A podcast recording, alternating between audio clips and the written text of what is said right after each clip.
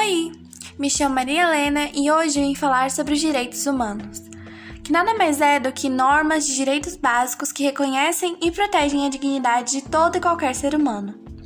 Não importando a classe social, raça, nacionalidade, religião, cultura, profissão, gênero, orientação sexual ou qualquer outra coisa que possa diferenciar os seres humanos.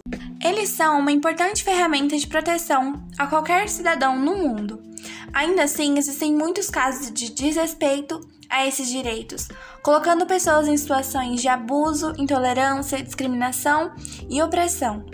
No Brasil, os direitos mais violados são direito aos presos, à juventude, à diferença, à moradia, o direito à saúde, ao trabalho e ao salário mínimo.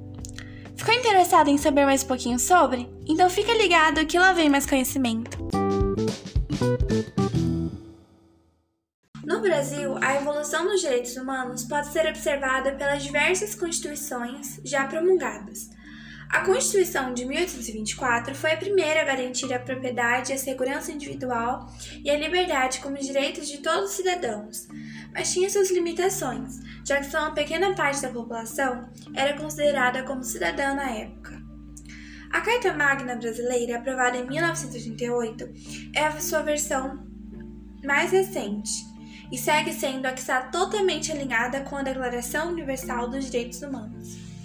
Considerada um grande avanço jurídico para a época, a Constituição Cidadã, como ficou conhecida, defende valores como a igualdade entre gêneros, a erradicação da pobreza, a preservação e o respeito aos povos indígenas, além de postular como direitos fundamentais a educação, saúde, assistência social, entre outros.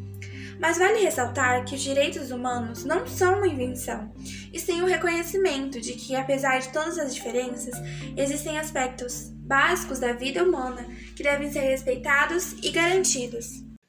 Esses conhecimentos que acabaram de ser retratados sobre o tema, ainda que sejam poucos, nos dá a dimensão do papel e da importância dos direitos humanos para a prosperidade de qualquer civilização. Obrigada por me ouvir e até a próxima!